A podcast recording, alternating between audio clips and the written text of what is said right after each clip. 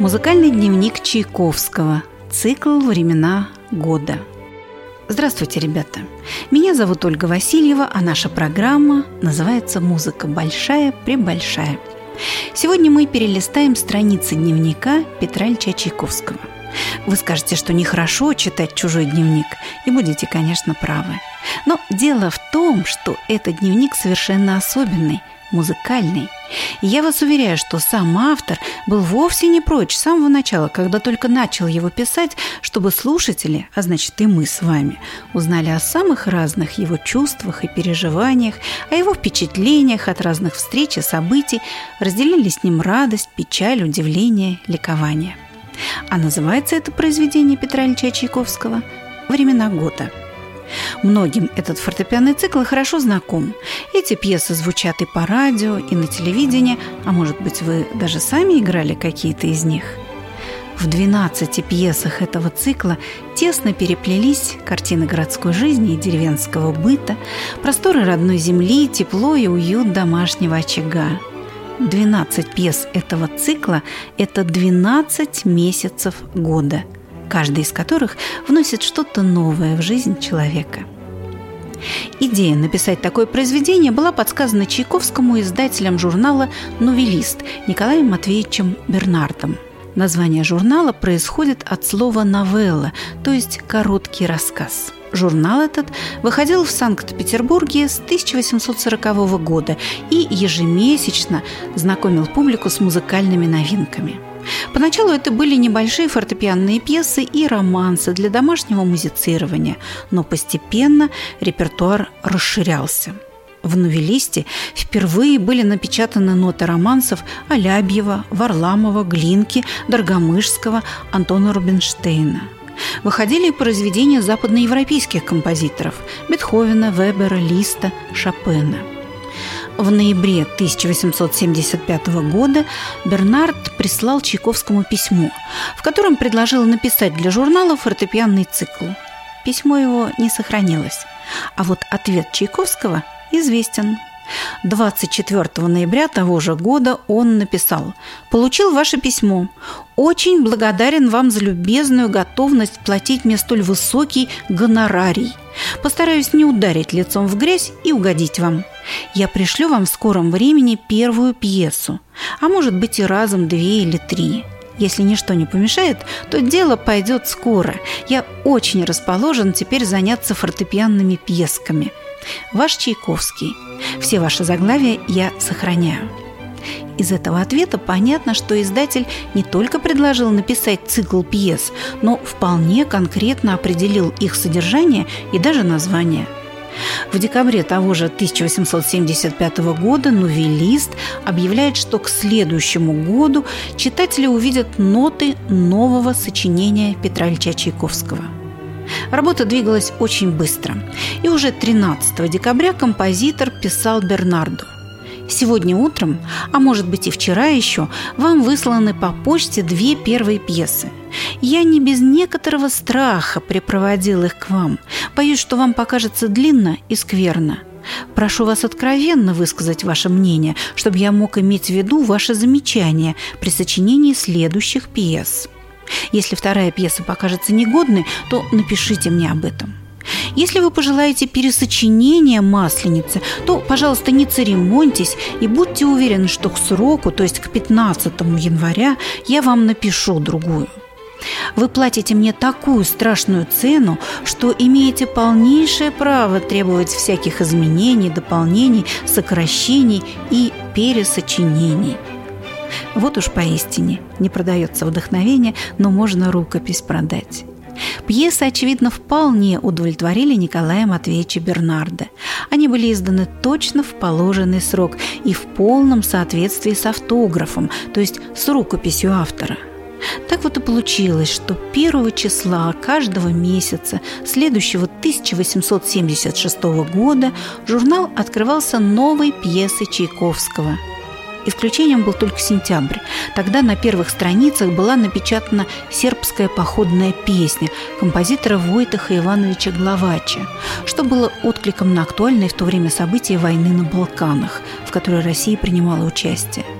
А в конце 1876 года Бернард выпустил все пьесы отдельным сборником с заглавием «Времена года». Заглавие, кстати, придумал тоже он. На обложке были изображены 12 картинок в соответствии с названием каждой пьесы – Конечно, Чайковский был не единственным композитором, кто обратился к теме времен года. Это делали и до него, вспомним, например, ораторию Гайдна или знаменитые концерты Вивальди. Это делали и после него. Такой балет есть у Глазунова, такой цикл у Астора Пьяцолы.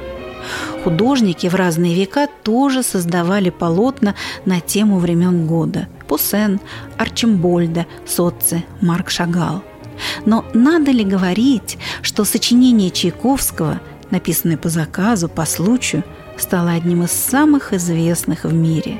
К сожалению, нет информации о том, кто первый исполнил цикл целиком, как на него откликнулась критика.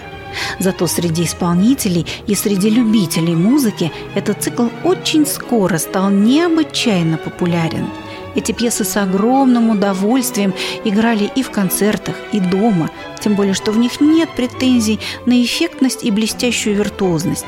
Зато есть сердечность и теплота.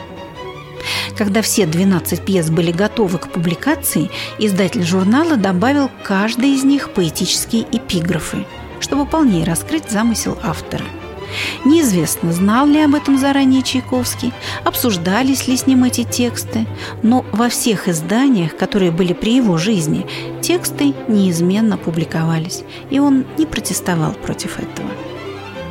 Первая пьеса цикла называется «Январь» у Камелька. Камелек – это русское название камина в дворянском доме или какого-либо очага в крестьянском жилище – в долгие зимние вечера здесь собиралась вся семья. В крестьянских избах плели кружева, пряли и ткали, при этом пели песни, грустные и лирические. В дворянских семьях у камелька музицировали, читали вслух, беседовали – в этой музыке какое-то очень уютное, мечтательное воспоминание. Вот как сам Чайковский пишет о таком настроении. Это то меланхолическое чувство, которое является вечерком, когда сидишь один, от работы устал, взял книгу, но она выпала из рук. Явились целым роем воспоминания. И грустно, что так много уж было, да прошло, и приятно вспомнить молодость. И жаль прошлого, и нет охоты начинать с изного – Жизнь утомила. Приятно отдохнуть и оглядеться, и грустно, и как-то сладко погружаться в прошлое. А в качестве поэтического эпиграфа к этой пьесе взяты строки Александра Сергеевича Пушкина из стихотворения «Мечтатель». И мирный неги уголок ночь сумраком одела, В камине гаснет огонек, и свечка нагорела –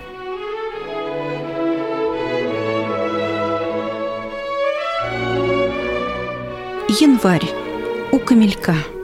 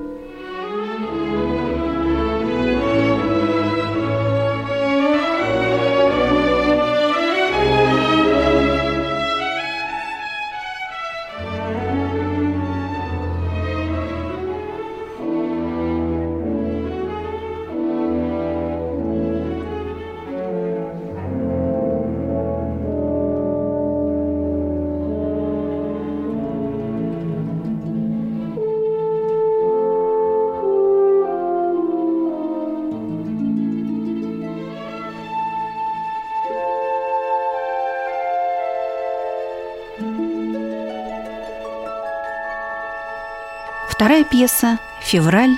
Масленица». Праздничная неделя перед Великим постом. Веселые гуляния, игры, катание на лошадях и на санках, снежные крепости – а дома горячие блины с вареньем, со сметаной, с икрой, да мало ли еще что можно придумать.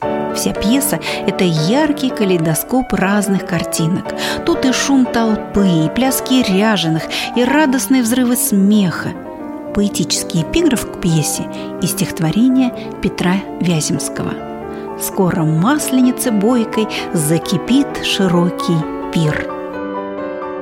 Февраль Масленица –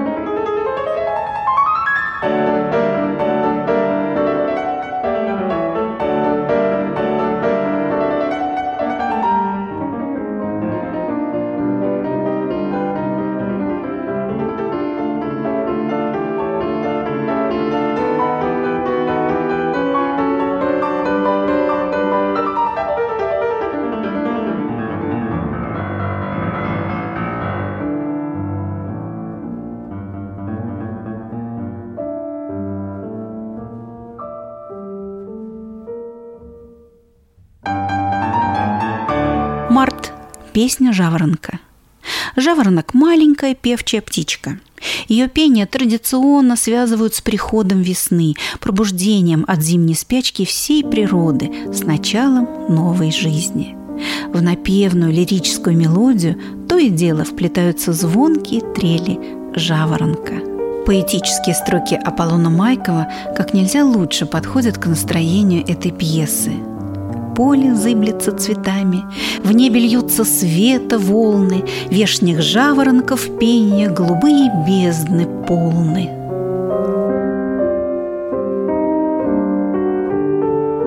Март – песня жаворонка –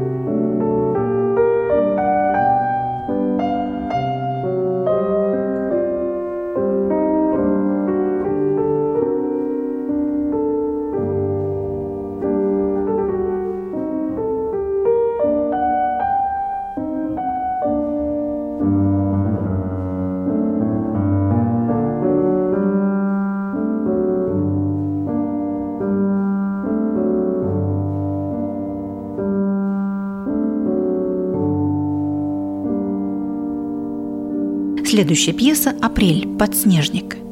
Трогательные белые голубые цветы, которые появляются сразу, как только начинает таять снег. Подснежник очень любим в России. Нежные и стойкие цветы. Они упрямо тянутся к солнцу, наперекор все еще холодному ветру и одним своим видом дарят надежду. Волнение и радостное ожидание и в музыке, и в стихах Аполлона Майкова. Голубенький чистый подснежник цветок, а подле сквозистый последний снежок. Последние слезы о горе былом и первые грезы о счастье ином.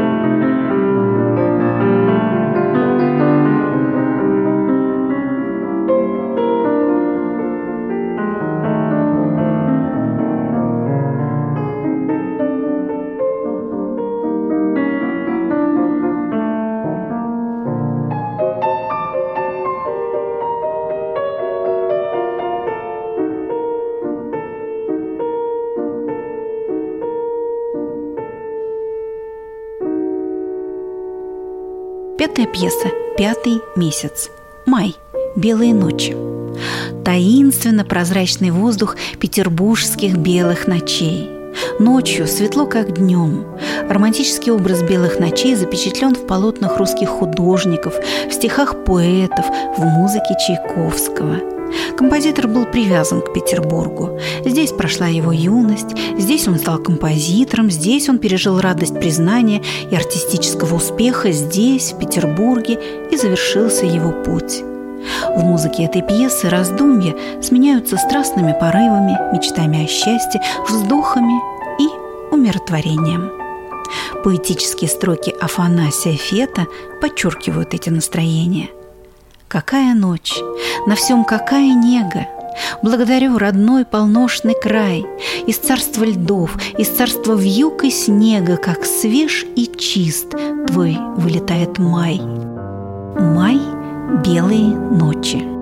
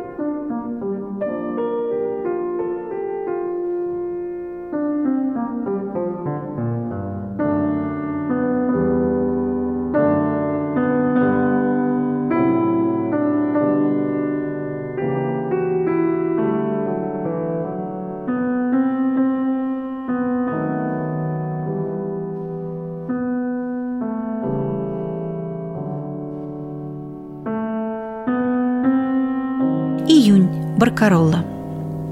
Барка – это итальянское слово. Оно означает «лодку». А баркароллой в итальянской народной музыке назывались песни лодочника, гребца. Особенно эти песни были распространены в Венеции, городе бесчисленных каналов, по которым жители передвигались на лодках и при этом пели – Песни были мелодичными, и ритм, и аккомпанемент подражали плавному движению лодки под равномерные всплески весел. В русской музыке, поэзии и даже живописи XIX века немало сюжетов, связанных с баркаролами. Пьеса «Баркарола» – это еще один петербургский музыкальный пейзаж в цикле Чайковского «Времена года». Если вы бывали в городе на Неве, то, конечно, помните его многочисленные каналы – по которым курсируют неторопливые, нет, не барки, не лодки, не гондолы, а вполне современные прогулочные теплоходики с туристами. Широкая песенная мелодия первой части пьесы как бы раскачивается на волнах сопровождения, напоминающего традиционные для баркаролы гитарные переливы. В середине настроение становится более радостным и беззаботным, всплески волн все быстрее, но затем все успокаивается и снова льется мечтательная, замечательная по своей красоте мелодия, которой присоединяется еще один голос. Лодка удаляется, а вместе с нею удаляются и исчезают голоса и всплески волн. Эпиграфом к этой пьесе служит четверостишье Алексея Плещеева – Выйдем на берег, там волны, ноги нам будут лобзать, звезды с таинственной грустью будут над нами сиять. Июнь Баркарола.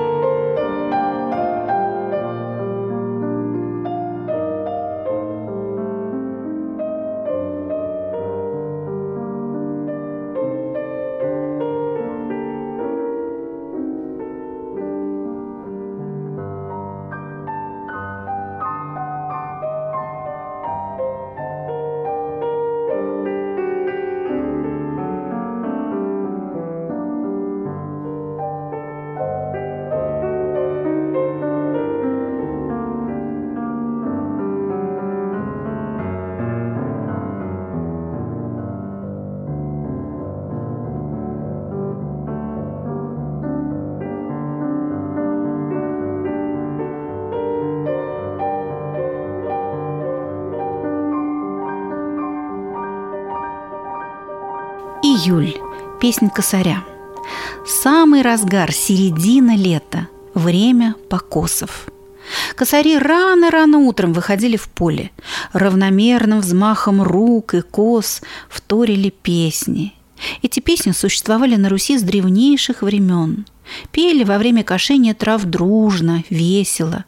В русском искусстве это один из любимых сюжетов. Его воспевали многие поэты и художники – Бескрайнее поле с островками стогов, падающий на земь спелые колосья ржи, веселый смех и тягучая усталость во всем теле. Вечер, приносящий долгожданную прохладу.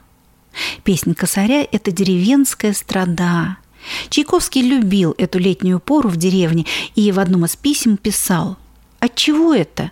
Отчего простой русский пейзаж? Отчего прогулка летом в России в деревне, по полям, по лесу, вечером по степи? Бывало, приводили меня в такое состояние, что я ложился на землю в каком-то изнеможении от наплыва любви к природе. Эпиграфом к этой пьесе были выбраны строки известного русского поэта Алексея Кольцова – Раззудись плечо, размахнись рука, Ты пахни в лицо ветер с полудня. Июль. Песнь косаря.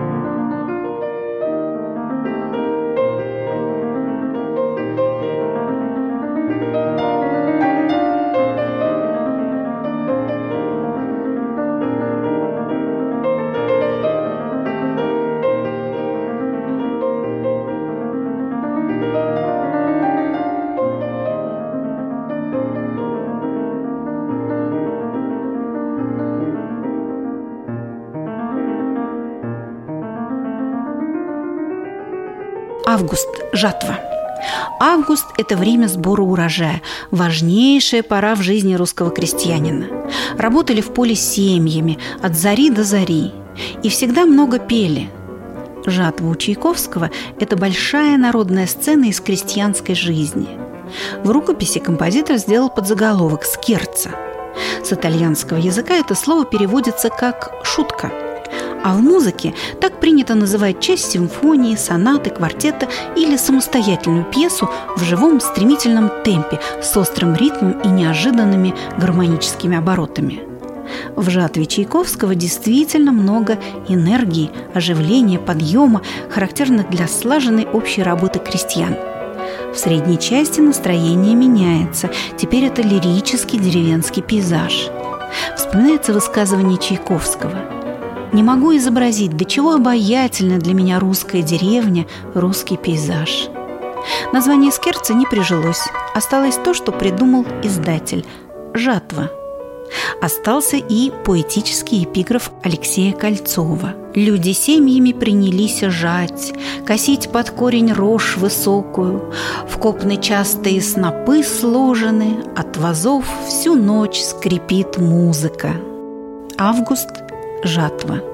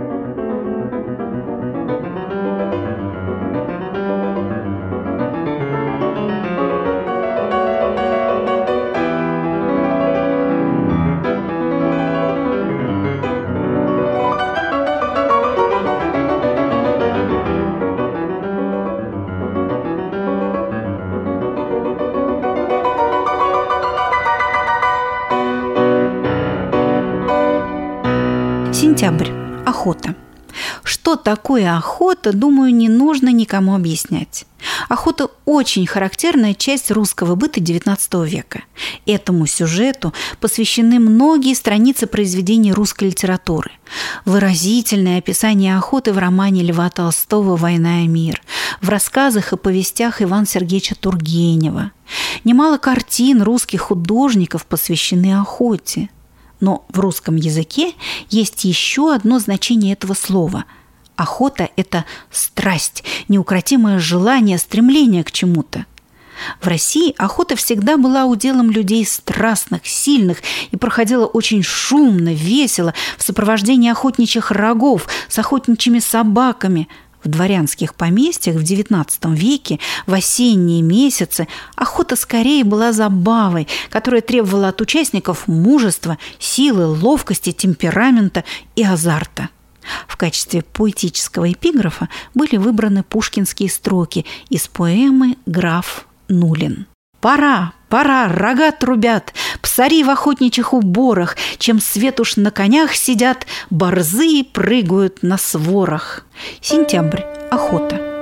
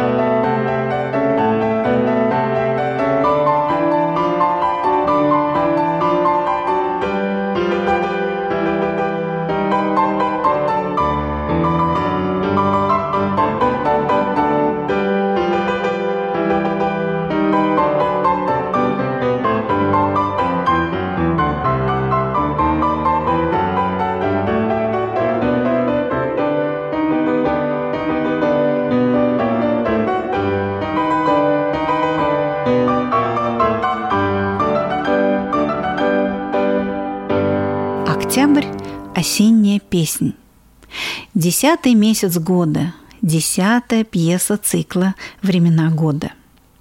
Неповторимую красоту русской осени, ее золотой убор и многоцветие воспевали многие писатели, поэты, художники, но были и другие моменты. Унылый пейзаж, свинцовые тучи, грусть по уходящему лету, осеннее умирание природы – Осенняя песнь – это самая печальная и даже трагическая пьеса в цикле. В мелодии грустные интонации, вздохи. В средней части на некоторое время возвращается подъем, воодушевление, словно проблеск надежды, но затем все возвращается к печальным вздохам и полному угасанию. заключительные фразы пьесы с авторской пометкой «Моренда», что означает «замирая», не оставляют никакой надежды на возрождение, на появление новой жизни. Пейзаж и настроение человека слиты воедино. Каждый день отправляюсь на далекую прогулку, отыскиваю где-нибудь уютный уголок в лесу, и бесконечно наслаждаюсь осенним воздухом, пропитанным запахом опавшей листвы, тишиной и прелестью осеннего ландшафта с его характеристическим колоритом. Так писал композитор. Эпиграф из Алексея Константиновича Толстого. «Осень, осыпается весь наш бедный сад, листья пожелтелые по ветру летят». Октябрь Осенняя песнь.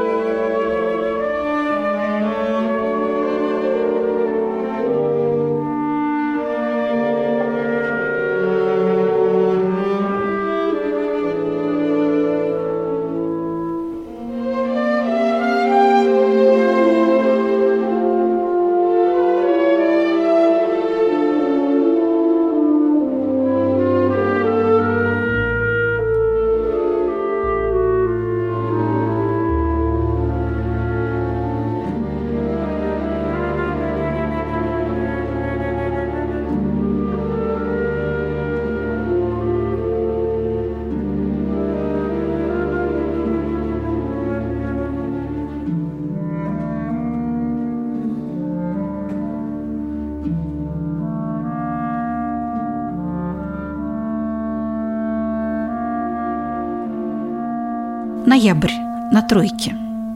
Знаменитая русская тройка коней, запряженных вместе под одной дугой.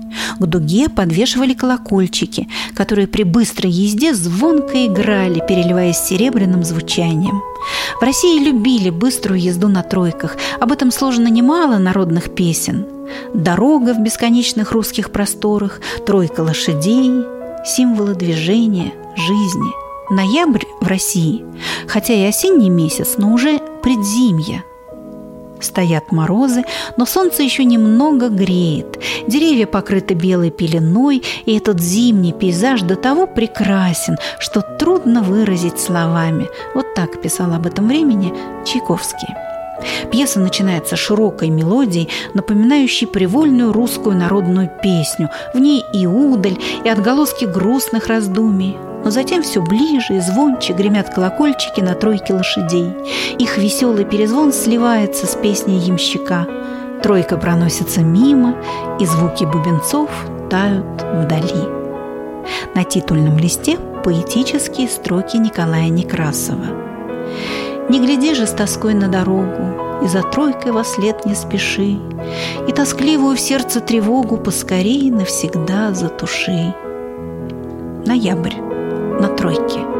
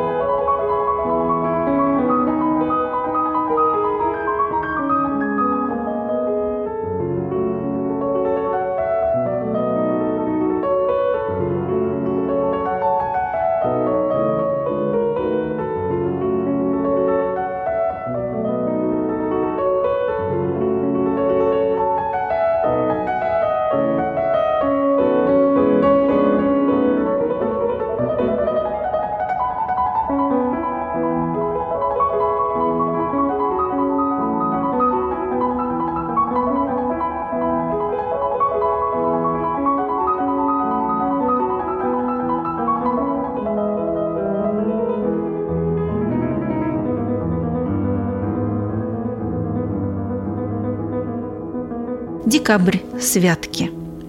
Святки – это время между двумя очень важными праздниками – Рождеством и Крещением. На святки ходили ряженые из дома в дом. Девушки гадали о своей будущей судьбе. Это было веселое время. Ряженые пели святочные песни, водили хороводы, в домах их угощали, одаривали подарками. Святки Последняя пьеса цикла в рукописи композитора у нее есть подзаголовок «Вальс». Конечно, не случайно. Вальс в те времена был очень популярным танцем. Его танцевали и на балах, и дома во время семейных праздников. У Чайковского много прекрасных вальсов в его операх, симфониях и особенно в балетах. Они очень разные – торжественные, лирические, веселые, задумчивые, печальные, сентиментальные – Вальс из цикла «Времена года» безмятежный, теплый и сердечный. Это вальс, который танцуют на домашнем празднике вокруг красивой рождественской елки. А в поэтическом эпиграфе вспоминаются строки Василия Жуковского из его знаменитой поэмы «Светлана», напоминающей о старинных обычаях. Раз в крещенский вечерок девушки гадали – за ворота башмачок, сняв с ноги, бросали. Декабрь – святки.